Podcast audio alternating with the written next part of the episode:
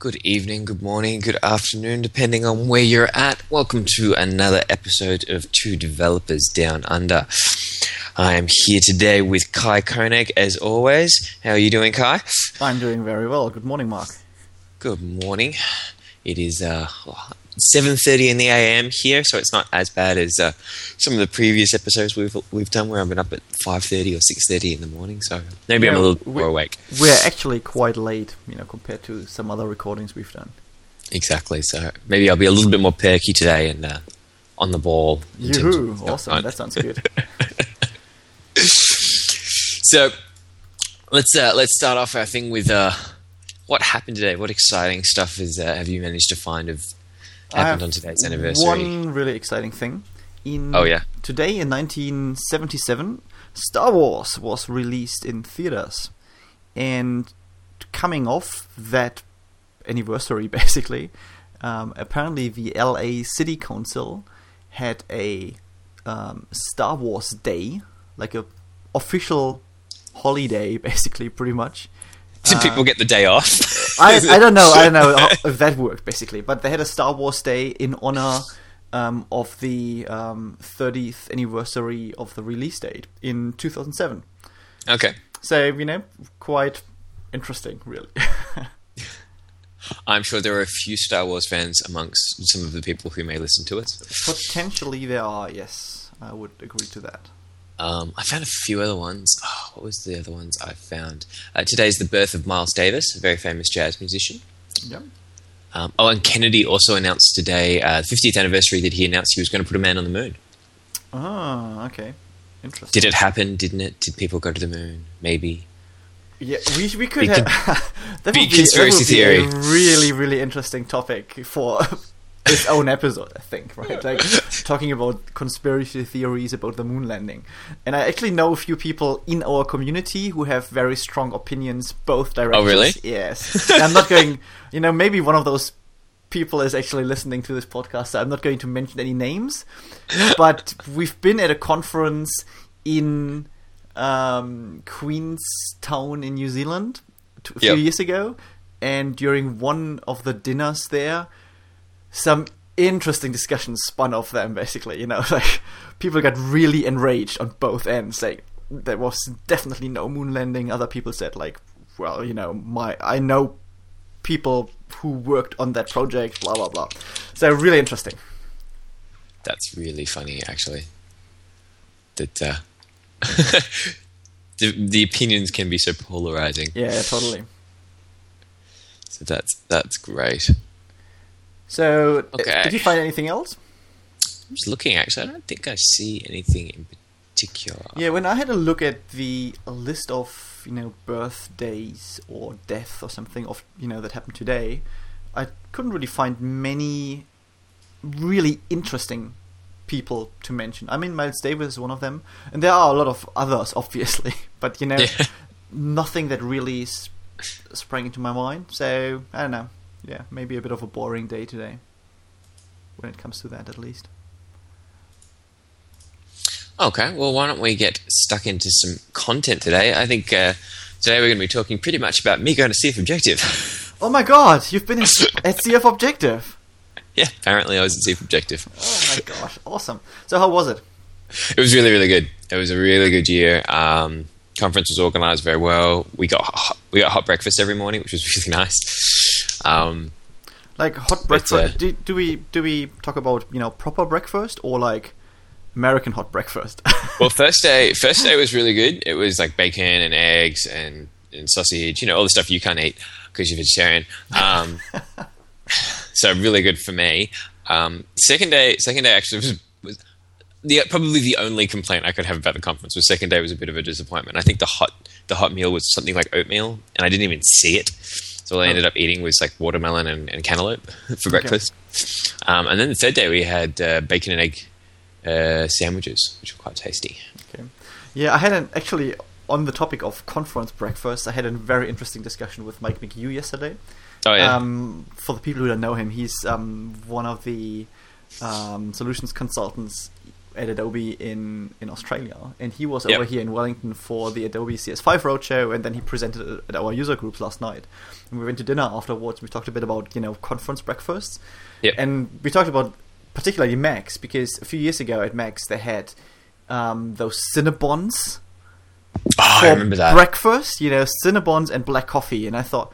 You know, really, you know that's that's not breakfast. That's just shocking, basically. And you know, Mike totally agreed, and he told us told us a few stories about their annual sales conference they have in the US and the type of breakfast you know Adobe puts out there, basically like you know breakfast burritos, breakfast tacos, and stuff like that. You know, and looking at that from a I don't know European New Zealand, Australian point of view, where you Yep. really want to have a bit of a healthy breakfast, like a muesli maybe or toast, you know, Yep. something Yeah, yeah.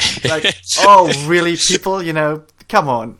just just give me an IV line, plug it in, stick a whole bunch of sugar water in exactly, we're yes. Give me a coronary just right now. That'd be great. I think the the Cinnabon breakfast at Max that was my personal, you know, ever low of kind of conference breakfast. I thought no. That's pretty. That is actually pretty funny. I like that. That's pretty good. Uh, So okay, let's come back to CF Objective and you know move on from breakfast to some. we're hungry. I think that's where it's coming from. So you were involved with the keynote, right? I was indeed. It's very, very true. That's interesting. That was was it the, the first keynote you ever sort of gave at a conference? It was actually. Uh, Okay. as- I'm not uh, necessarily that. Um, so what I'm looking for, unaccustomed to speaking in front of an audience, but uh, yeah, it was very, it was very interesting being part of the keynote, and it was very, very, uh, very humbling and uh, quite a fun experience to be up in front of everyone at the beginning How, of. how long was the keynote? Ninety minutes. Um, I should check the piece of paper. I think it was only 60 minutes, actually, to be honest. And Okay. we split it up between four of us, or five of us, depending on what you're looking at it. Um, it was a good time. We had uh, uh, Scott Stroz was uh, basically emceeing the whole thing and doing a few jokes in between stuff. Um, uh, Ray Camden came, came up basically first. We split it up between basically four, four mini sessions between each of us. Um, Ray Camden got up, showed us a bunch of very amusing extensions using Cold Fusion Builder. Uh, some of which in which he uh, basically went, okay, how do I? Here's an extension that makes things more secure. It just sticks the CF abort up the top. Um, how do you make it perform faster? Basically, just deletes all your code.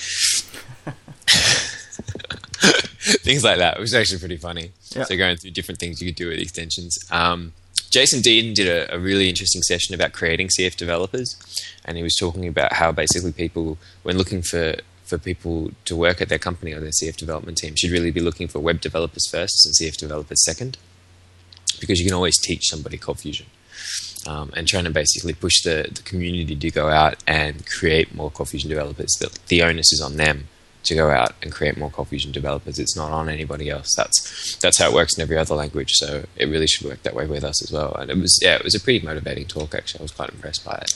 Um, and he was basically saying, yeah, you know, if you're running job ads, right, web developer with you know seven years experience, not Cold Fusion developer with seven years experience, and then basically once you get them in the room, turn around and say, yeah, this is a Cold Fusion job. Um, let me show you something about the language, and you know we can we can teach you how to use it in you know very very quickly, and you can be very productive very very quickly, and that way you know you can actually find some people to do some work, which is really good, and because there is a shortage out there, it can be hard finding Cold Fusion people. That's Um, actually a very interesting approach, and you know, Yeah. you, you're exactly right. There is a shortage of people who know Cold Fusion and who you know do Cold Fusion on a let's say on an advanced level. Yeah. So I think that is actually something more people should look into. And realistically, I mean, when I look at my clients, that's what at least some of them basically resorted to because they said, well, there's no way we can get the Cold Fusion developers we want. So Yeah. we you know grab someone who is a web developer or a graduate who started doing you know Yeah. who learned PHP at uni or whatever, and then you know we basically teach them Cold Fusion along the way. Yeah, exactly. So yeah, it was it was a pretty. I really enjoyed that that presentation. That was really good as well. Um, after that, Bob Silverberg did a, a really good presentation on contributing to open source and why you should contribute to open source. He uh, basically told it like a story and said, you know, this dude wrote some code and he put it out there, and this is what he learned and all this sort of stuff, and why you should go out and write open source code, and why you should help, you know, open source projects and do all that sort of stuff, and why it's all a really good thing. And he had some pretty compelling arguments around, you know, helping out your community, learning brand new things that you might not necessarily, you know, get to do. Basically, being able to have complete freedom when you're doing development work, which Yeah. you might not necessarily have when you're you're at work. Um, you know, being able to experiment with different things and different technologies and different ideas and do all that sort of fun stuff. So yeah, that was also pretty compelling as well. So that was that was good fun. Cool. And you talked about the next version of Cold Fusion, right? I did indeed. That's actually, Um, it's actually a, a quite interesting, I know, topic to to speak about in the keynote, isn't it? I mean, it's the most secretive topic of all the four presenters, Yes. more or, more or less. More or less. Um, unfortunately, I had to cut it a little bit short because we were running over time, and I was I was placed in the last session to kind of have the most bang for my, bang for the buck, you know, at the end. I suppose not to say that my session was any better, just in terms of its content, and people kind of I'm sure gravitate towards that. Um, so I went through a lot of the stuff that we that had already been presented at things like Scotch on the Rocks, for example. But we did also have a few little bits and pieces that were exclusive for us, so that was pretty cool. Um, what you thought? Should we should we go through some of them? Yeah, we can do that. We can do that. So big things that uh, basically talked about. Uh, obviously, JRun's out the door. Yeah. We've got Tomcat under the hood now, which I think is pretty cool. Tomcat's an awesome, awesome project. You've done some work with Tomcat, haven't you? Yes, and I really like it. Actually, it's um, from my point of view really way nicer than JRun is, particularly you know because it's it's so widely used, and Yeah. You know there's lots of knowledge in the in the general web community on Tomcat. There's tons of documentation out there, blogs. You know, people talk about the product basically, and you can learn Yeah. and pick up a lot of knowledge really easily. And with JRun, you know, being not actively developed for the last few years, basically, Yep. it's pretty much like a you know, dead horse, really. So yeah, and I think the memory footprint's a lot smaller on Tomcat as well. It is, yes. I mean, I, Yeah. I can, I haven't used Tomcat in production environments yet because Yeah. it was never officially supported, really. Um, but all the testing I've done on you know local instances on my Mac and on Windows clearly show that the memory footprint with Cold Fusion on Tomcat is, in general, lower than with um, Cold Fusion on JRun. That's pretty cool. So yeah, lots of fun stuff coming with that. I, actually, yeah, I think it's going to be pretty exciting to see what what features we can leverage off the Tomcat stack. So Yeah. it should be pretty cool. Uh, finally, Verity is gone. It is no more. That's also getting kicked out the door. Um, So it's all Solr powered. That's an interesting thing, right? I mean, a lot of people liked Verity, I think. Yeah, Um, so for a lot of people hated Verity too. totally, you know, I totally agree. But you know, for for those people who just wanted to have something that was sitting there worked, you know, Yeah. and in the instances when it worked, actually, yeah. they will probably be reasonably unhappy with. Well, Verity they've built in the capabilities of, of what Verity had in the Solr Search. Yeah, I mean, so they should be able to transplant one for the other in theory, without having you know things like a document limit or anything like that. Yeah. So that that I think is something they've done. They've only exposed like just the smallest sliver of what Solr can do. So I'm really hoping that they, they start to push that out because you've heard me rant about how awesome I think Solr is. yeah, but I mean, you can still, you know, use the. Can you use the built-in Solr engine to, you know, access it from Java, from Cold Fusion pages? Uh, I should be able to. I'm just trying to think. They've set it up as multi-core, which means you can have multiple indexes, so you don't have to muck around with the CF1. Um, and they use the SolrJ API because I looked at it underneath the hood, um, so you could do it that way as well. Okay. And it's pretty easy to use. SolrJ is easy. We I've set it up. I set it up standalone because I didn't want to muck around with the uh, the CF instance and just running it on Jetty. Yep. And it's really lightweight. Uh, we've got about a thousand documents in it. It's about twenty megabytes, thirty megabytes in memory. It's like it's nothing.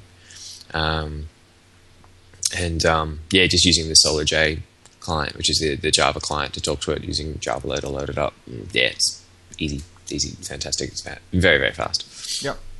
Cool. So, yeah, Solr's awesome. I won't, I won't say any more than that. Uh, you'll probably like this because I know you do a lot of stuff with web services, and I've heard you talk about web services in CF more than once. Uh, web service being updated to Axis 2 Yeah, that is really cool. I like that indeed. Really means useful. nothing to me. I don't do anything with web services. No, That's that's fair enough. I think I've you know I ranted about the whole thing in an earlier episode already when we talked about the announcements of um, Yeah. Scotch on the Rocks. um, yeah, I think it, that's one of the most important moves for the whole interoperability side of things in Cold Fusion. Yep. So that's all good. Uh, yeah, I think we have talked about a few of these things. So the scheduled tasks have been updated, so you can do chaining and conditions and grouping and Yep. application specific. The uh, the question I asked at the keynote was uh, who has a batch process that runs at 3 a.m. because we assume that 3 a.m. will mean that we have low traffic. And I got a lot of hands going up, and it's sort of like, well, it is the internet. and we assume that 3 a.m. is low traffic, but we don't actually really know. Yeah.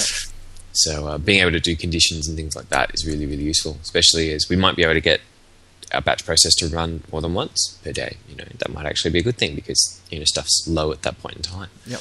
So that's all cool. I like jobs. Jobs are really exciting, actually. Being able to basically go execute this, stick this bit of code in the queue, and then it, something else on the other side just pops stuff off the queue and executes it as it needs to run. That's just awesome. Yep. I agree. I like that. I like that a lot. Um, they've stolen one of my projects, Java Loader, of course. As usual. That's something has to go. It's, uh, just has to happen. I think it's a given. Uh, I'm going to start running it. They're going to start stealing projects faster than I can make them, and then we're going to have an issue. And I have to Ah. start making up. That could I'm just gonna cause, sta- you know, in some sort of a black hole in the end of the universe, probably. yeah, yeah, exactly. We can't have that. Um, so, uh, so that's really, really good. Um, I think it's actually good that Java Loader's in it because it, it's, it's. I think it's one of. It's actually on RIAForge. It's the most downloaded project on RIAForge. it's it's totally useful. You know, it should be should be part of the of the product, and that's a good thing. Yeah. yeah. I like the fact that the uh, dynamic proxies component now will be in there and supported, which makes things very, very easy. Um, so for crazy, like just being able to do calling Cold Fusion components from Java, I mean, without Java knowing any different, is very, very, very powerful. Yep. Um, I think we've we've talked about that before, if I remember correctly. So Yeah, I, I think we have actually. Yeah, I've, you know, anything that improves the integration of Cold Fusion with Java is per se good for me, from my point of view. Yep. Yeah, It Yep. just makes your life easier. And I think it's going to. It's. I mean, it basically solves that problem where people go, "Ah, I've there's a there's a Java API that can call some code that can do exactly what I want, but I can't make it call anything from Cold Fusion. How do I do that?" exactly. And all of a I sudden, you're like, "Well, actually, now you can." So that's good. I had a great slide for HTML5 jQuery. It basically just said HTML5 and jQuery because I don't know what's going on. um, the uh, the big stuff I actually got out today, got uh, not got out, I, I released or I talked about, I was able to uh, tell people was the closure syntax. As we've talked before, I'm a huge fan of closures. I think they're really, really powerful uh, language construct, and uh, could basically show off some examples of exactly what the closure syntax would look like. Um, and I went through a couple of examples. I got cut off at that particular point in time, basically because we just we just ran out of time. Um, and I was going through through different examples. I think um, I won't, I won't talk about them too much now. I think because closures are we could talk about closures for a whole episode. Um, at the if you go to our, our blog when we post this up, I'll make sure I post a link to Tim Cunningham. He uh, he posted a video of the entire keynote, so people can actually have a look. And there's there's a, you can catch the, the right hand side of the presentation keynote, so you can see the closure example there. But uh, I think it works pretty well. Yeah, I think it's easier to understand the concept of concepts of closures when you actually see some code. yeah, It's really hard the to talk yeah. talk about them, you know, in that abstract way by just describing what they are. Well, the whole point of closures is, is about having more concise code. Yeah. So at the end of the day, if you can't see the code, you can't. You're really not quite sure how it's more concise. Um, yeah, the the interesting thing I f- just think about actually when I look at um, what you presented at the keynote is the your examples for the strategy pattern. oh yeah, That is actually a really nice, um, you know, way to use closures. yeah, it's fantastic. It's fantastic. So, um, just so for those who, who weren't at the keynote, or actually nobody nobody heard this because I didn't get to it in the keynote. Um, uh, talking about doing stuff like, for example, if you had an object that output a grid onto a page, so like a, a grid formatter object, and you wanted to be able to say, "This is how I want you to output you know, my date." Say you want to have a, a certain a certain way of, of displaying dates. Now you could do that a couple of different ways. You could do that, say, maybe some arguments when you first pass it in. Um, but that can get a little messy. You know, maybe you have to pass in a, a date format and a time format, or maybe an optional time format, or you know, all that sort of fun stuff. if you want to, you could you know you could use it implement a strategy pattern, which makes sense as well. So you actually have to write a date format object that then gets passed in, um, which works. There's nothing wrong with that. It's just there's obviously a lot of code that needs to be written around that, and every time you want to do a different format date formatting, you have to create a whole new object and you have to put all that in. Probably implement some sort of interface or something like that. What's nice about being able to use a closure is you can actually basically write two lines of code, pass in a closure, and it can it'll just call the closure and whatever the closure does is whatever the closure returns. So whether you want it to be, you know, US date format, Australian date format, Australian date format with the time, you know, a date format in a completely different language, you don't have to write a whole new object. You can just write a closure, which is like, you know, two or three lines of code and boom, you can be on your way, which is pretty powerful stuff. Yep. Um, probably the other one that uh, was brand new and hadn't been talked about before was that the uh, the ESAPI OWASP project is now integrated with Cold Fusion. That is really cool. Which is really cool. Um, so that gives us some functionality, some some functions right out of the box. To if you've got HTML fragments or JavaScript fragments that you want to be able to allow your your users to be able to put on a page, you can now just encode those straight off the bat using these functions. So they'll strip out any sort of cross-site scripting attacks and stuff. So that's pretty powerful stuff right there. So for for the people maybe who have no idea what we're talking about, the OWASP project is the Open Web Application Security project. Yep. I think that's what the the characters mean. And the ESAPI is sort of their I don't know their their major product they are building Yeah. and, and delivering, and it's basically a um, or implementations of security functionality for you know cross-site scripting, for all sorts of other things to make your web applications more secure. Yeah, they've got stuff for cross-site scripting. They've got stuff for um, uh, cross. Requ- well, what is it? CRLF or CLRF? I can never remember which way it was. Uh, cross request forgery. Uh, What what does that stand for? Yeah, um, I have to look it up. Yeah, I I inve- oh, I I prepared a few things for a um, web security workshop a while ago. Yeah. And when I did that, when I did a bit of research on some things, I found one really interesting attack I've never thought about before, and that is xquery. Uh, eh, no, sorry, XPath injection. Oh, that's an interesting one.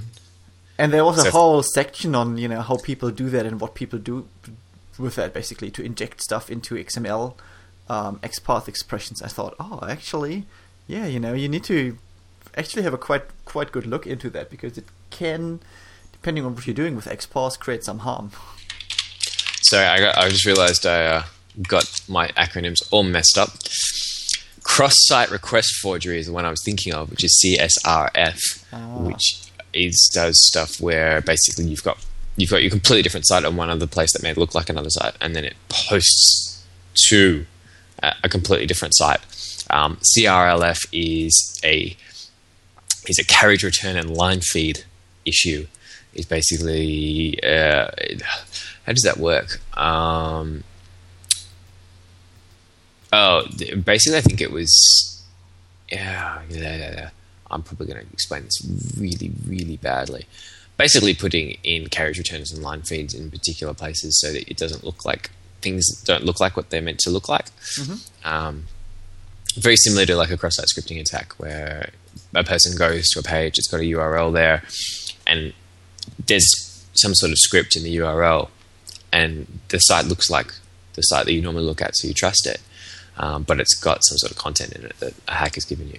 Yeah. So bad stuff all around. So, but that's that's all cool. Apparently, they're also using the ESAPI project to lock down the Cold Fusion administrator, which is not a bad thing at all. Um, and since the classes will all be in there, we can just kind of instantiate them and do stuff with them. So that was all good.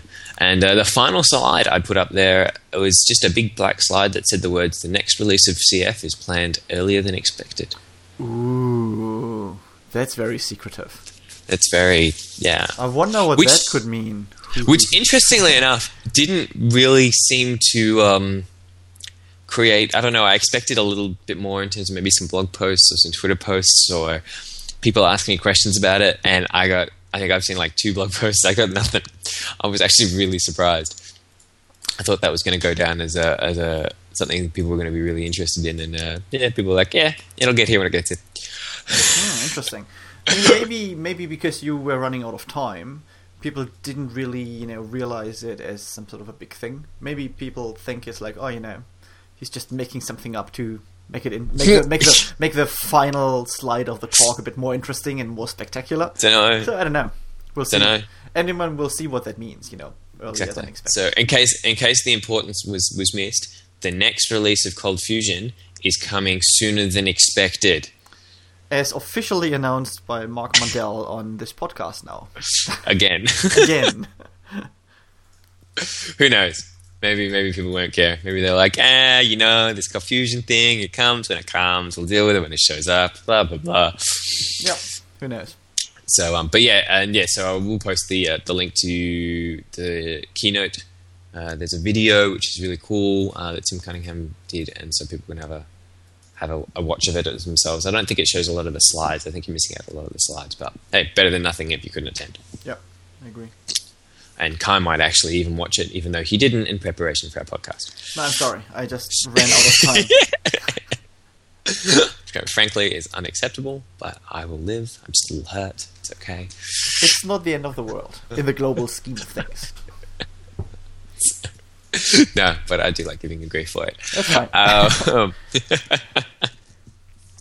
so, uh, just talking through, maybe you want to talk through some of the sessions I went through, and we can have a chat about all that sort of fun stuff. Yeah, what I found interesting is, I mean, when I look at the sessions you attended, because Yeah. Mark pro- provided me with a list basically of things we can talk about, and there seems to be an, a quite interesting focus on sessions on JavaScript and sessions on EH cache. So where does that come from, Mark? Uh, I went to the sessions that looked interesting to me and stuff that I not necessarily had. Uh, either I wanted to learn a little bit more about, or I didn't know anything about either.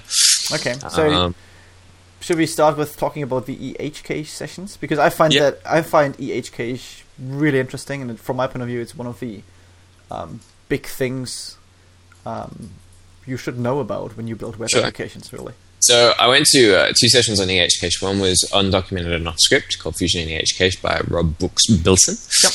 And the second one I went to was implementing an in-memory distributed cache using um, Cold Spring AOP and EH Cache uh, by Adam Bellis. Adam, uh, that was basically one of the sponsor talks. Terracotta sponsored the conference. ah, okay, But it was actually really, it was really interesting. Uh, uh, sponsorship. I know people can often get a little wary when they see that you know it's a sponsored talk. You know they're worried about it's going to be a sales pitch, but actually it was fantastic. Um, Terracotta's offerings are actually really, really interesting. What they can, what they can do, and the levels at which they've got stuff at. Um, it's definitely if you're looking at doing distributed caching with with the and stuff, I'd recommend having a look at, at Terracotta and what they can offer you. It's pretty, pretty slick stuff. Um, and and Rob Rob I think talked about it now, but I remember. But if I remember correctly, Rob talked about terracotta a bit as well. Um, Rob's talk I'd seen before. It's a really good talk, uh, though he had some extra bits bits in it as well. He started talking about. He talks about how you can have basically an in-process cache and an out-of-process cache, Yep. and the ramifications of both. maybe we should explain what the difference basically is. Okay, so The EH in-process cache, cache. the Go on. cache is, Oh, a, you- is a Java solution, right? So Yep. if you run Cold Fusion or any other web application server, you run it on top of a JVM. Yep. And you're basically the decision you want to make is is your cache set up in the same JVM, and that would be an in-process cache, pretty much. Yep. Or is it set up in a different JVM or on a different machine or on a different part of the world? You know, whatever. Basically, in you know, not in your process, basically. Yeah. Um, actually, one thing that, that I think now I've got to sort through my memory, but I'm pretty sure if I remember correctly, both of them actually said well, basically the way you want to set things up is what you want is you want an out of process cache and an in process cache because the in process cache is always going to be faster, Yeah, it is. same memory space. You don't have to go to another machine. There's no network latency. There's nothing like that that you need to worry about. So what you basically have is locally you have a local cache of your distributed cache, and they sync they sync up to each other. Yeah, you can do that. Um, I think it always depends on the use case. I mean, I've got a few scenarios where we just have in-process cache. Yeah, if you've got enough memory to cover it, then that's yeah, okay. particularly If on you- like 64-bit machines with 8 gig, Yeah. 8 gig of memory or so, it's not really an issue usually. Depending again, depending on how much stuff you throw into your cache, obviously. Yeah, and also you know if you have clustering and all that sort of stuff, then you have other issues there. yeah. Um, so I should I should say, both of them said when you have extremely large caches that aren't going to fit on a single machine, the best practice that both of them seem to have come across. And, and someone correct me if, if I'm remembering this wrong, but I'm pretty sure I've got this right. I think is yeah. So you have basically what's what's essentially a local version of your distributed cache um, that takes as much as it possibly can, so that you on first hit you'll get that network latency as it goes off and syncs with the distributed cache or the, the out of process cache.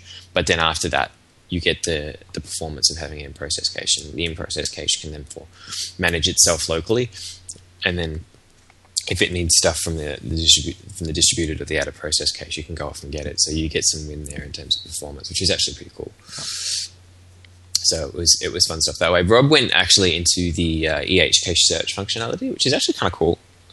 Um, so basically, being able to use EH cache essentially as a key document, no, not a document store, but a, a key value store, Okay. and being able to search against it, which is uh, kind of powerful. I'm not I'm not quite sure where I'd end up using something like that, um, but I could see it being. I could see if you had a, a use for that, it would be very powerful. If that makes sense. It was, Um, it was pretty cool stuff. Yeah, I mean, well, I mean, how how we use EH cache at the moment in one project is basically by storing a lot of um, translation Oh, yeah. data in the cache, basically, because we really don't know, you know, which languages, which translations, which localizations. So you're doing it for internationalization, pretty yeah, much. Yeah, pretty much actually, and that's you know an extremely nice way. Basically, uh, we publish the cache on application start, basically, yeah. and um, then just run off that cache. And I mean, yes, we could do it in other ways. You know, you could throw them into the application scope in huge query objects or whatever. I mean, there are tons of ways how you could do that stuff with Cold Fusion. Yeah. But the, one of the reasons why we went with AEH cache at the time was that if we want to cluster it, it will be very easy to do that. Yep. Um, and the other thing is, it has a quite interesting set of options for cache management. Obviously, Yep. you know, getting statistics, Yep. um, different strategies. You know, which things are cached and held in the cache, and which are released after a while. So that makes it really, really flexible, and you know, it just saves you from implementing all that stuff yourself. Yep. Yep. Yep. No, that all makes sense. But it's actually pretty cool. I'm just looking through the uh, this, the cache searching stuff. You can search on key. You can search on value. You know, so if you actually wanted to do stuff like turn around to your cache and say, "Give me, give me all the, you know, all the string keys for a particular language," it would make life a lot easier being able to Yeah. do that without having to go through all the keys inside a cache, which could end up being you know hundreds, thousands, millions, Yep. depending on your cache environment. So, pretty cool stuff. So yeah, went to that. I've, I've always been quite interested in, in clustering caches and stuff like that, and so wanted to check that out, which I thought was pretty pretty cool. Um, there's there's a few other bits and pieces. There's not just EH cache and JavaScript. Um, the JavaScript stuff was. I was, just, I was just teasing you. there's other stuff in there. Um, I have to I have to uh, tip my hat to uh, my man uh, Marc Esher, who did a, a wonderful presentation about ORM Zen, which was both informative and hysterical at the same time. If anyone gets a chance to watch Marc Esher speak, I'd highly recommend it. I'd watch him talk about paint dry. He's hysterical. Um, he, he basically went through all the things that he mucked up when he first started doing ORM with Cold Fusion and said, This is how I did it, this is why it went wrong, and this is why you shouldn't do it this way, do it this way instead. Yeah, you know, those sessions are usually really good learning experiences. I like that, Yeah. actually. Yeah, and always highly amusing as well, which is always good. But uh, yeah, it was good fun um, sitting there. I was actually sitting next to Barney Boisvert, who's also uh, a uh, Cold Fusion ORM and Hibernate aficionado, and he and I were sitting there making comments on what Mark was talking about, and it was, it was lots of fun, which was good fun. So that was good. Uh, really, really appreciated that. I think most people would have walked out of that session with some with some new knowledge Yep. because sometimes ORM can be a bit of a beast, and it can throw some errors at you that are like, "What is this? Doesn't even make sense." And so it's it can be, if you haven't wrapped your head around it yet, it can be daunting and it can be a bit complex. And you know, it it solves a problem, but also provides a whole bunch of other complexities as well on top of that. So it's a it's a bit of a trade off. So, but lots of fun. So your JavaScript sessions um, were both done by Elliot Spreen, right? Yes, I think it's Elliot Sprehn actually, Sprehn? Okay, sorry. I believe so. Um, how did you find those? I mean, they've been about really advanced. Well, they're on the schedule, so I just went to the rooms that they told me to go to. That's how I found them. It was, it was pretty easy. Mom, seriously, dude. So, how did you like those sessions? yes. Um, no, they're great. They're great sessions. I've I've chatted to Elliot for, for a number of years. Um, he's a super super smart guy. He works at Google, uh, and and he talks us through some of the JavaScript stuff that they're doing at Google and how they're doing it. Well, at least in his team, anyway. Um, and there were there were fantastic sessions. Actually, they're probably I would say some of the most interesting content I probably got out of the conference, um, and probably you know changed the way I do some things with JavaScript as well. He's uh, test driven development in JavaScript and, and JavaScript test director, test driver, test driver. Um, it was really really fascinating. Um, if anyone's had a gonna gonna is at all interested in unit testing, he Elliot brings up a really valid point, and he was talking about it. How basically, so we write our Cold Fusion components and we stick them in MX Unit, and it's all you know, it's all in this test-driven development, and it's great. And if you're not doing that, you should be. Just throw that in there while I'm at it. Um, you know, maybe you're doing sort of, you know, uh, other Selenium tests and stuff. But when it when it comes to your server-side code, you know, you you have this framework, and you've just you live within it, and you just go run tests, and you're like, sweet, this is great. And then when it comes to writing JavaScript, you're like as Elliot puts it, it's the Wild West again. You know, we're all cowboys. Mm-hmm. You just start writing jQuery code all over the shop, and you've got no way of being able to say, "Hey, this is this is testable," or you know, let me throw this in a unit test harness so that I know that it's doing what you know, the logic's meant to be doing. You just yeah. kind of just write JavaScript, and maybe you'll use a Selenium test or something like that. Um, to test the UI and things like that. But really, at the end of the day, the, the core business logic of whatever your JavaScript does really isn't testable. And he's totally right because I, I, as soon as he said that, I'm like, oh my god, you're totally right. I do that all the time. You know, you just get in there and you bang out a few lines of jQuery, and you're like, sweet, done, awesome. Um, and and I do a lot of stuff with Selenium, and, and where I'm where I'm doing work a lot of work at the moment. We do a lot of Selenium stuff, and the and it works. I mean, you can do it. There's, there's nothing wrong with it. Um, but as Elliot puts it, it's really slow and he's totally right. It takes like a good 20 minutes for our build to run because of all the Selenium tests. Mm-hmm. Okay. Um, and what Elliot went through was basically a way of structuring structuring your code in a, in a very simple. It was essentially ended up being sort of an MVC pattern um, for, for JavaScript, being able to structure code and, and, how to break it out into components essentially or objects, then being able to throw them at, at JavaScript test driver. Um, Jasmine's basically just an extension of that using behavior driven development rather than like a, a test driven development, mm, okay. which is essentially the same thing for a lot of people. If anyone's looked at that at all, um, it's just a slightly different way of how you describe your tests and stuff. But Jasmine's quite nice as well. It's just an extension of JSTD. Um, but the real thing I took away from it was basically going, okay, so he splits up his work this way. He even goes as far as, you know, mocking out, you know, uh, XHR requests, so doing AJAX requests, so you can test things on the fly that way without having to actually go back to the server. It's not really an integration test. Um, all that sort of stuff, so that you can run your unit tests on all your JavaScript code. It's stupid fast, and you actually know that what you expect is going to happen is going to happen. Um, and it's it's pretty fascinating stuff. And, and Elliot explains it really well as well in terms of why they do it at Google. Is basically Google um, as, as he puts it, everyone runs on the head of their uh, of their I don't know what they're using for basically their version control. Everyone runs on head. Mm-hmm. That's how the entire corporation works. yeah, the entire corporation works on head. So if you break your library, you could be breaking somebody else's code. You know, if you know that's that's really important. So it's really, really, really important to have a, a wide variety of unit tests that cover all your code, but also run really, really fast because there are so many unit tests that run at a given point in time. Which I'm like, yeah, that makes sense. That makes so much sense, and I get, I can totally get why they do that. Um, so yeah, see, I, I, find exactly the same thing with uh, writing jQuery code or JavaScript code in general. It's totally yeah. messy. You know, jQuery writing jQuery code basically. Yeah, you end yeah, up having like a. JS file with yeah. you know your document ready function. You throw all the stuff in there, and you know you you might refactor some things out into methods in an object structure and that's the first step but you know most of the time you don't get to do more basically you get to do more yeah.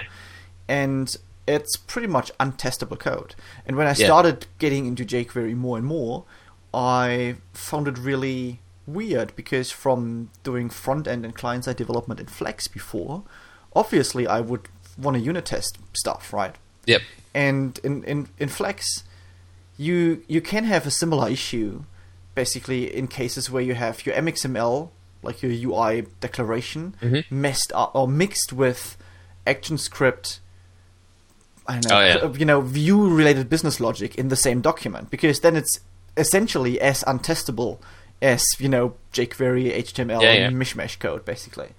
And there are just you know there are a bunch of well-defined patterns to get around that. You can you know use a view helper, even though a view helper doesn't really make it extremely well testable. But you could use presentation model patterns basically, where you you know Mhm. extract the the view-related business logic into its own class. And there are tons of ways how to how you can improve and unit test view code in Flex. And I look at the, the, the jQuery stuff we produce sometimes. It's like, oh, God, really, we need to do something on that end as well. You know, Yeah, exactly. nice. So yeah, we do. Yeah, we do a lot of our testing of that stuff with with Selenium. But yeah, the the structure of it's not not that great.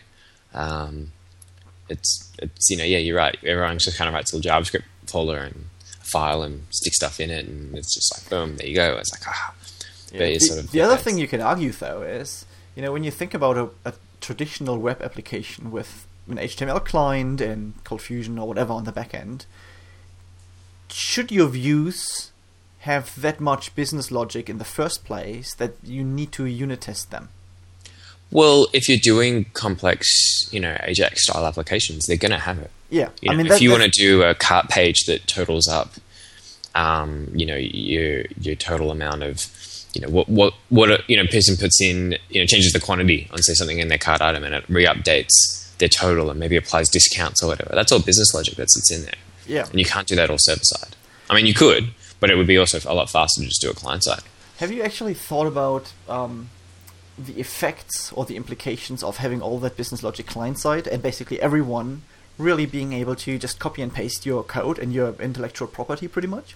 Yeah, it's an interesting one too. I can totally see where you're coming from there. It's um, And that, that dawned to me like a few weeks ago for the first time after I realized that we write so much JavaScript and jQuery code, basically, Yep. that you think, well, you know, probably, I don't know, 20 or 30% of what's happening in that part of the application is actually happening in, you know, In the browser. In the browser, basically, right? And it's, you know, any random user can just go there and, and grab it and, you know, maybe uh, not not really use it one to one, but you know, No. take it and modify it slightly and do something with it. I guess at the end of the day, it boils down to how transparent are your business rules anyway, really. Um, I guess, you know, HTML, JavaScript, people can always rip that off just because you can get at it. It's fair enough. I mean, you've got stuff like minification processes. I mean, you can even go as far as obfuscation processes. Um, Yeah, you can. but that's and, getting a bit crazy, I think. Yeah, and people, I mean, even in you have the same problem in Flex, right? Because you can decompile a SWF easily. Yeah, yeah, yeah. Um, But at the end, I mean, you just make it a bit harder. You're not you're not solving the problem by using obfuscation. Yeah. It's not. Uh, it's not a fail-safe. There's no silver bullet. That's for sure. Okay, sorry, that was a slight diversion into No, that's my fine. concerns on about JavaScript and you know, how Yeah. to deal with it. But the second, the second session on that uh, Elliot did, which was also really cool, he works or he helps out on a project um, called Angular JS. Uh, it's a it's a JavaScript framework, basically that allows you to sort of set up things that he was actually talking about with the testing side of things and how he splits out his code, and it's pretty fancy stuff. Basically, I almost think of it as a spy on steroids. Mm, okay. Um, it's it's very very cool. I'm just looking for the URL so I, I make sure I get it right. It's it's yeah, it's pretty cool. It allows two way binding, much like you could have in in Flex. Um, it has a whole framework for setting up uh, MVC. It does dependency injection for you as well when you start doing more complex applications. Um, and it also, you know, allows you to do like sort of declarative. It calls it declarative UI templates. So you essentially write these HTML templates. You put double squiggly brackets, much like we'd use hashtags, and you can start replacing variables and stuff like that on the fly as well. So it's so it's, li- it's like binding in Flex, literally. yeah, it's like it's basically like if you wanted to do Flex, but you wanted to do it in HTML, this is a pretty good way of doing it. Mm, okay, I need to have a look into that then. Yeah, Angular is Angular is slick from what I was looking at, and I'm trying to. I've been trying to look for a, a uh, an excuse to use it. It is it is pretty pretty slick. Um, it does all sorts of fun stuff, um, but it also you know it doesn't it doesn't get in your way either in terms of like it's basically just a framework. You want to go in and use EXTJS or J- jQuery or whatever else with it, and it's like, bam, you know, it's right there. It's really nice. Um, it's really cool, and it, and it provides a lot of the uh, the testing utilities in there as well, which is really nice. So it integrates with, uh, I'm pretty sure it integrates with JSTD and, and that sort of stuff, and so it's pretty pretty cool. Okay, nice. Yeah, it's very cool stuff. And it provides, I think, if I remember correctly from what I was looking at, it provides a lot of the mocking stuff that you might necessarily need uh, for doing all your unit testing and all that sort of stuff. Um, yeah, because one one interesting thing that Elliot said, which was pretty pretty cool, and I actually kind of like it as well, um, is he's saying that when you when you're unit testing JavaScript, stay away from the DOM as much as possible. So basically, all your business logic's encapsulated, um, and when it comes to doing your DOM stuff, you'd have that also encapsulated in a separate file. So basically, you take the logic in and you, and you do what you need to do to display. Reason being that the DOM is really really slow. It's really really slow because it's really really complex. Whereas doing regular JavaScript unit testing is is really fast because JavaScript is an insanely fast language. Yeah, I need, I need to have a look in at one of his examples. I, I'm just wondering how you can easily separate the DOM operations from the real business logic. Because in JavaScript, Surprisingly, it's pretty easy. I mean, do it like you do it like you do on the server side. yeah, I mean, I can see, I can see how you do it, how you would, how you would do it technically, but you know, sometimes you're, I don't know, let's say you're mo- you're doing something on click of a button, right?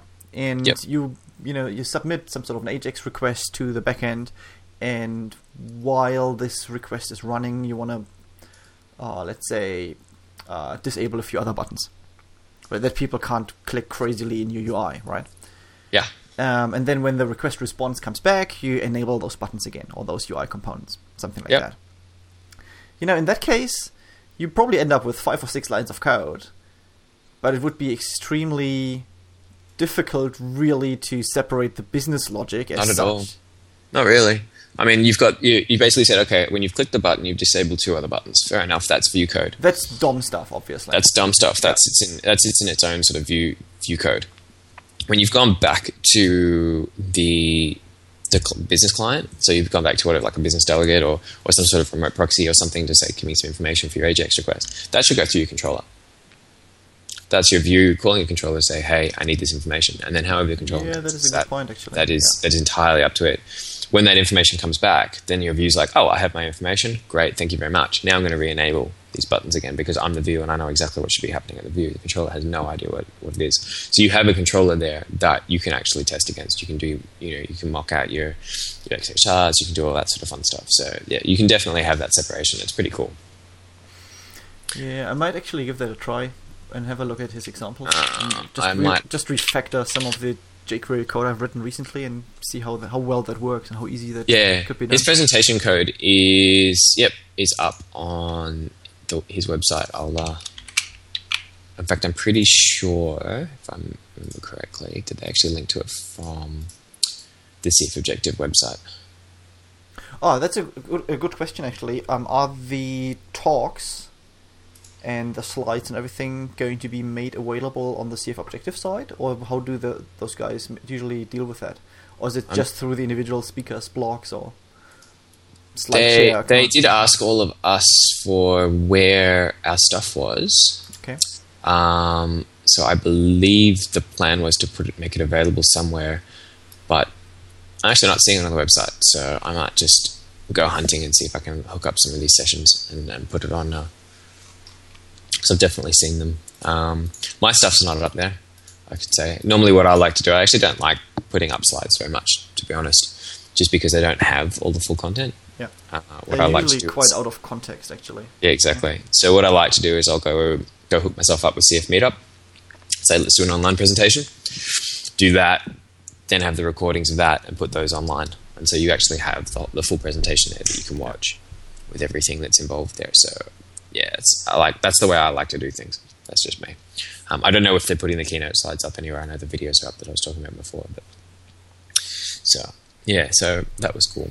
Um, the other interesting one I might I might bring up, which was actually really good, was uh, Sean Corfield's "What is Functional Programming and Why Should I Care?" Oh, I can totally see that. I mean, besides that, John is an, awful, an awesome, awesome speaker. Um, the topic of functional programming is really interesting. It's really interesting. It's definitely coming back into its own again. I think Yep. you know these things go back and back and forth. It's definitely seeing a lot of people and, and talking to a lot of people. I can see I've, I've talked to a lot of people who are like, "Yeah, man, you got to get into this functional programming stuff. It's awesome." Blah blah blah.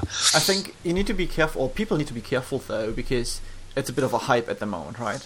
Oh, yeah. You know, just if you, if you want to get into functional programming because you want to learn the concepts of it, because Yeah. the concepts are sort of important to know from my point of view, and maybe you know, depending on when you attended uni, I think people might not have ever learned functional programming. I right? never, Because, I never saw it. Oh, okay. I did. Yeah. I did Haskell at, Okay. at uni, and um, I worked with in a in a project while I went to uni um, where they used ML to build some sort of a parser and compiler. So ML is another Okay. functional functional environment. Basically. degree did you do out of curiosity? Uh, I have a degree in math, Oh, that's right. Yes, I knew that. so I've got a master's in math with a focus on software engineering, though, because Okay. because computer science was sort of part of the math department at the uni where I went to. So there Yep. was no full computer science, you know, program basically. Ah. And then I just used, I just you know did computer science as one of the major subjects within math, basically. Very interesting. Okay. Yeah, you know, it's interesting where you end up actually with doing something like that. A lot of the people I you know I went to uni with um, work for insurance companies or banks or something like that nowadays, and a few went into academic careers. Basically, I've got a few Okay. people who are professors now for some really crazy math stuff, which I I look at it and I think like, oh my god, you know, totally inconceivable to me what what they're doing. That's fair enough. So, since you seem to have more experience than I, can you explain uh, very shortly what is a what is a functional programming language and what makes it so cool? Oh, that's you know, to explain that Dude. shortly is really really difficult. Basically, it's a, a development paradigm, right? Everything is a function. Functions are first level citizens, or, you know, primary level Yep. citizens in your in your environment. And the nice thing is, it basically forces you to develop in a very structured way. You know, like things like recursive programming, which a lot of Hmm. people avoid because oh, it's so difficult and I have no idea how to make that work. They are pretty much you know compulsory in functional programming because it's the only way of getting things done, really. Um, and if you Because everything's everything's immutable in functional programming, right? Pretty nothing, much, yes. Nothing changes. You have no state. You have no state, yes, and you don't have variables as such usually either. Um, so you know it's a very very different way of developing applications from, for example, um, you know using OO or using even I don't know procedural programming. Um, the we should maybe actually have you know a full recording just on functional programming and talk about Yeah, we could totally do there. that. That would be super interesting.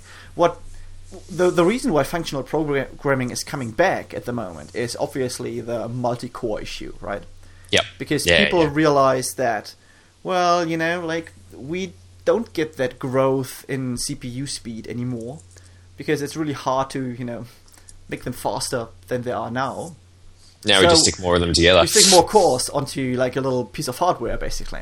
Yep. And with that, um, you run into issues with parallelizing your code, right? Because Yep.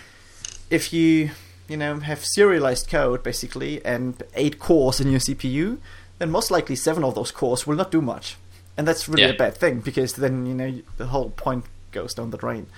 So from that point of view, um, functional programming is or can be used if used correctly to develop applications that scale better. That's how I would, you know, try to describe it. The problem or the downside with that is, you know, platforms like Java or Cold Fusion as such are not functional platforms, right? So it's really hard for us in Cold Fusion, for example, to make use of functional programming in a way to optimize our ap- applications for multi-core, for example. That wouldn't really work. But there are certain problems and certain algorithms and certain things you might want to do in a web environment which you know want to spawn across all your cores and wh- where you maybe can break out of Cold Fusion into a functional technology and you know just make use of that to solve a particular problem. And I've played a little bit with Erlang a while ago, Oh, yep. and particularly with the Erlang OTP libraries. And I find Erlang OTP an amazing platform. It's Um, and you know, when you look at what people built with that, people build web servers in Erlang. People build um, chat environments in Erlang. Stuff that has to be able to deal with lots of concurrent connections. Yep. Stuff that has to deal with you know highly parallelized environments, and that's working really really well. It's a tiny community. I think in we have a functional programming user group in Wellington actually Oh wow. but you know it's attended by I don't know seven eight people something like that, and you know most people do not really bother yet to deal with that. But even in the Java environment, you have you know languages like Scala, um, which run on the JVM basically, which are some sort of hybrid between OOP and functional programming, and where you can do some of the things Yeah. you know from traditional functional programming like actors and things like that. I'm hearing a lot of stuff about Clojure. That was one of the examples that uh, Sean was doing. He was doing a lot of Clojure stuff, um, and it looks pretty. That looks pretty interesting. Yeah, Clojure is another another big one on the JVM, I think. And, Yeah. and for .NET people, there is um, F Sharp, which is Oh, a yeah. similar concept. Basically, it runs on the uh, on the common language runtime from from the .NET Yep. framework. Basically, um, you know, people try to reinvent those ideas and make them work on the established platforms today, because really, no one wants to develop Haskell for any production environment. To be honest, I Yep. think, you know, personally, I think. So yeah, we should we should maybe really you know do a special on functional programming and maybe get Jean to come on board and you know Yeah, talk, if you want talk to come with on, us about that. that'd be cool. That'd be really, really yeah, cool. I think it's a totally useful thing to know. I mean, every yeah every developer should really know about the different development paradigms: OOP, functional programming, procedural stuff like that. Yep. Um, probably the last one I might, might talk about was you know oh actually the one the other one I want to talk about I want to talk about really quickly as well is uh, Jason Dean's advanced web application security. Jason's a, a super smart fellow who knows a lot about web app security, and uh, he talked through a bunch of very interesting things. Um, probably the highlights from that are things like the bcrypt algorithm, which is is very much um, he was talking about hashing, hashing passwords and things like that, and using bcrypt to essentially how do I even explain it?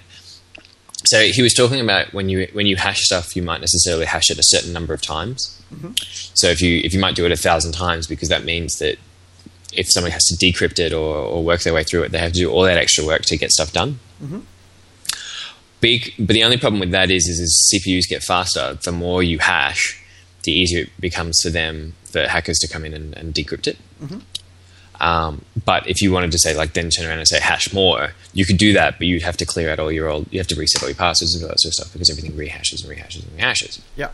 kind of sucks. Bcrypt kind of solves that problem because you basically you put in what essentially is referred to I think as like a worker amount or something like that, and that's basically the time it takes to do what it needs to do, and that's somehow embedded in it. I don't understand the magic to be completely honest, but you can increase your worker rate, uh, which will expand how long it takes to run, but you can still you're still hashing and dehashing. You can still hash and dehash exactly what you've got currently right in there. Well, actually, it's, it's one way encryption, so you can only encrypt. Um, so it takes a takes into account the whole Moore's law thing, where we're going to get faster CPUs, and so you can still take that into account when the CPUs start getting faster. You can just increase your work rate. It's all cool. You don't have to reset your passwords, um, and everything's really, really, really secure. So that was some pretty cool stuff that he was talking about that I really liked. Um, just trying to think what other stuff that actually stuck in my head. And unfortunately, I'm having a I'm having a blank moment. Might have to go go hunting for his his session, but it was um it was really really good session. I really really enjoyed it. Cool. Yeah, not seeing it. Ah. I'll have to think about that one. No, I can't find it. Uh, if I can't find it really quick, then I won't. I won't go look it up. But um, yeah, Jason's a super smart fellow. I really enjoyed his talk. If I wish I could the other stuff. Um, oh yeah, he talks a lot about cryptography and why why you should use certain cryptography and um, using SSL for pretty much just about everything and all that sort of stuff. Basically, how to how to keep everything really really well locked down. So it was yeah, it was pretty cool stuff. It was pretty pretty cool stuff. Cool. Awesome. Um, do we want to talk about my sessions? They probably weren't that important. We can briefly talk about yours, but you know, you pretty much talked about Cold Spring and AOP, Yeah. right? Yeah, And- so I uh, Particularly, I think the AOP topic is probably worth. Uh, i again, its own, you know, its own Yeah. hour talking about it because it's so complex and so, oh, not complex, but there's so much to talk about. I think. Yeah. But maybe you know, if you could wrap up briefly what's new in Cold Spring oh. 2.0. So yeah, I talked. I talked. I had two sessions. I had Spring 2.0. Uh, what's new and improved? Uh, what my friend Nathan Strutz turned around as it's not vaporware because we have a session on it every year. I've seen the code. um, like, thanks, Nathan. Much appreciated. Um, he wrote as much in his blog post too, which was really delightful. But I like Nathan a lot. He gives me he gives me a hard time sometimes, but that's okay. But um, yeah, just finishing off the uh, the documentation for Cold Spring 2. So that's basically what's holding that up. Um, actually, I pushed out a whole bunch more yesterday, so I have to I have to write about that. But um, so yeah, talk about Cold Spring Two and, and some of the new features in that. Uh, what did I talk about? Uh, I talked about all sorts of stuff. Let me bring out my speaker notes so I can actually remember what I talked about. But um, talked about. I think that's reasonable. That's what we write this stuff for. Um, so all sorts of good stuff in, in Cold Spring 2, obviously. Whole new architecture, which talked about, um, which I talked about previously, and, and I went through a whole history of, of CF Objective, and so not CF Objective, about a whole history of Cold Spring and when it first started, which was actually back in 2005, which is actually it's quite an old project, really. Um, sort of went through 2009. I was announced as lead developer. I then talked about how in 2009 Cold Fusion 9 came out, which meant that for some strange reason I had a lot more time to work on other open source projects because I didn't seem to be working on a different open source project. I- don't know why that necessarily might be, but you know maybe there's some correlation there. Um, and then yeah, sort of talking about sort of today and where we're at. So uh, cool stuff in, in Cold Spring, uh, XML namespaces for Cold Spring, awesome. So you actually have dedicated XML schemas that come with the Cold Spring XML file, so you get code hinting and all that sort of fun stuff Okay. all sorts of fun and interesting ways to intercept when beans get created and also when the factory gets created so you can actually really hack around with what happens to objects and when things happen to objects and what properties are set to objects all that sort of fun stuff that's, that's you know gives you a lot of powerful stuff to really muck around with exactly what your bean factory is doing Custom namespaces are a huge thing. Basically, being able to write your own XML schemas and drop them into your XML file and being able to control what they do, because you've got full control of of Cold Spring from that point, you can do pretty much anything to it. So you can do some really, really crazy stuff. The example I gave in the presentation was basically being able to go like debug colon, which is the namespace, and then a debug element, and that would actually just put some extra CFCs in your bean factory that track when bean, you know, that log when beans get created, what beans get, are going to get created when your bean factory starts up. You know, be able to do cute stuff like that with really concise code. That would be handy, yeah. yeah, you can do all sorts of fun stuff. Did some AOP demos very quickly, some aspect oriented programming demos just to show off the new AOP stuff that's in Cold Spring 2 that's insanely powerful. I'm really, really happy with how that turned out. Um, I also showed off the ORM integration as well. There's all sorts of classes in there for object relational mapper integration um, and doing dependency injection on entities and that sort of stuff, um, as well as a whole bunch of helper classes that, that help you do some other funky stuff as well, which is really, really handy. Um, and then talked a bit about some of the utility classes that come with Cold Spring, which there is a whole bunch of, you know, for doing things like dynamic proxies, um, managing how objects get cloned, and, and like if you want to do duplicates, things like observer observable pattern implementations, singleton pattern implementations, uh, and I could keep going and keep going. So there was all sorts of good stuff in there. Um, I need to do a recording of these two presentations and put them up. That's that stuff's not available yet. Uh, I should hit up Charlie Arehart at some point and, and get that going, but. Uh, at some point I will get that going and uh, so people can see that stuff online. So yeah, lots of good stuff, lots and lots of good stuff. Um, if you're interested in Cold Spring 2, coldspringframework.org, or you can find the Cold Spring uh, Cold Spring framework on SourceForge and also on Twitter as Cold Spring underscore FW. Cool. So lots of places to find out more stuff about Cold Spring. Is there an ETA for the final version of Cold Spring? I, I'm literally at the moment writing documentation. It's the only thing it is that, Okay. that needs fixing. And there's a lot of documentation to write, um, just because Spring does, or Cold Spring does so much. Basically, what I want to do is get the minimum amount of documentation that people will need to work on the new features. And once that, once that's there, then boom, we'll just get it out the door and keep writing, keep writing the uh, the documentation. Um, there is some stuff in there now. Definitely, we've transplanted a lot of the original uh, documentation that Brian Kotek wrote for Cold Spring in five minutes and that sort of stuff to the new platform, which is great. There's a migrating from Cold Spring 1.x to 2.0 document, which outline a lot of the issues with moving across. Um, and I think there's a few more examples I need to add to that. We were talking about the mailing list the other day. I finished off all the AOP stuff, which is great because that's really really cool and really, really fascinating stuff. So that's that's all written. That took a while. That was some that was sort of pages and pages of documentation, but because there's a lot of lot of powerful stuff in there. And uh, yeah, so just going to get back into my grading guide and then move on to the ORM stuff. And I've got a few more volunteers that have popped their heads up and said, "Yep, I want to I want to help out," which is great. So if anyone wants to help out with that sort of stuff, please do drop me a line. Um, you should be able to find me pretty easily. And uh, yeah, so once the once the documentation is done, it's ready to go. The code's code's ready to go. It's just yeah, just waiting on uh, on that aspect so people can actually know what they're doing. Awesome. So good stuff all around. So we are basically already over an hour again. Oh We really? should probably come to an end, at, you know, reasonably soon. I think. Fair Otherwise, enough. we get complaints from people again that uh, we just talk and talk and talk and talk. Fair enough. Do we have any events or jobs or anything like that? I actually don't have Um, anything on my list, but uh, I don't know if you do. I don't have any current events or jobs. I had an event notification actually of a user group meeting, but unfortunately that hit exactly pretty much. It was after our last recording, but the Yep. meeting was before this recording, while you've been to the US. So that Oh, was a bit tricky. Yep. Um, So you know the offer is totally valid if anyone in the community in Australia New Zealand wants to get their user group meetings or other events Yep. not mentioned here, just let us know. But do it maybe not just two days before the event. Give you, you know uh, give us a bit more time that we Yeah. can And if you know, we like, actually have a recording. yeah. yeah. And That'd the, be good. the other thing I wanted to pimp quickly is um, Creative Camp New Zealand. Um, Okay. I mean, I've talked about that a few times, but now we've got actually a website on creativecamp.co.nz. Yep. And um, we've got the first batch of speakers up there and also a few sessions. So we've got like really, really awesome people like Campbell Anderson, um, guy from New Zealand up in Auckland. Um, he's going to do something on Flash Player and 3D, the Molehill stuff. We've Ah, got cool. you know well-known guys from the Cold Fusion com- community or ex-Cold Fusion community, like Mark Blair, for example, coming. Yep. Uh, Robin Hilliard is coming over from from Sydney. Justin McLean is coming back, uh, doing something on WebSockets and Arduino hardware, which will be really boy. interesting.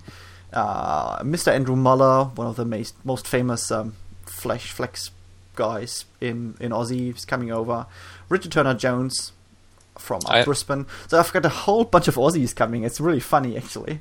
Um, Cool. And we've got April Clark, who's um, one of the most well-known people for InDesign in the US, and she comes down from Cleveland, Ohio, just for Creative Camp, which is really really awesome. And she's actually doing a talk at the Creative Camp, but she's also doing a full-day workshop before Yep. the before the event.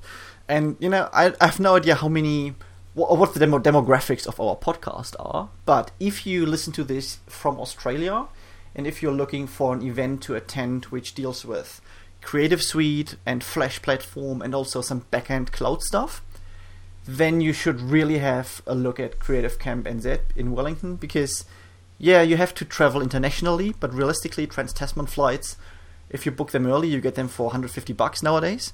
And Yep. the Creative Camp itself is um, going to cost you 29 New Zealand dollars, which is basically nothing really for what we offer in terms of sessions.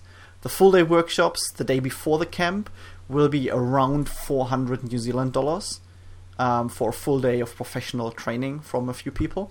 Um, and uh, yeah, depending on when you book it, it will be around 400 plus minus a little bit. We have an early bird and a few things, but it's all on creativecamp.co.nz. So that's my you know pimp, and even particularly with the New Zealand dollar to ex- Australian dollar exchange rate, it's a very attractive proposal for people from Australia, from my point of view. Cool. That sounds really good. You should come, Mark. Maybe. You should send your wife actually, because she's a designer. She would probably love it. Nah. Ah. Oh, Smith would. Ah. okay, maybe not. nice try. I've tried to get her to come to like Max and stuff before, and yeah, no interest. Okay, fair enough. That's fine. So, I'm sorry. Cool. So yeah, that's that much for Creative Camp NZ. Oh, and Cool. it happens in October, end of October. Cool. Cool. Well, that all sounds really good. Okay, I guess we should probably wrap up there. Yes, we should do that. So, what are we doing the next uh, week or in two weeks? Well, I have an Don't idea know. what we're doing, but I'm not going to tell We'll the public yet. No. Okay. But We'll have it. We'll have a chat. We've got be- some really interesting ideas for some for some sessions. So Yep, it will be a We'll secret. Just pick one. Okay. Um, just want to make a shout out as well to say, please send us emails, write comments on our blog. You know, respond to us on Twitter, do all that sort of stuff. Because it's really great having the interaction with people. So it's funny. I, I find that every time I one of us says something like this, we get a whole bunch of you know com- conversation going on, and then as soon as we, we stop saying things like that, people just kind of stop talking to us. So I'll throw it out there again. Please come talk to us. We really like it. Please come talk to us. Yes, yes, please, please, please. Are we there? Otherwise, Yes, we, please. we we cry, and it's very sad, and no one that. Yeah, exactly. Cool. So that's it. Talk to Yes. everyone again in a few days, basically. See you later. See you later. Bye.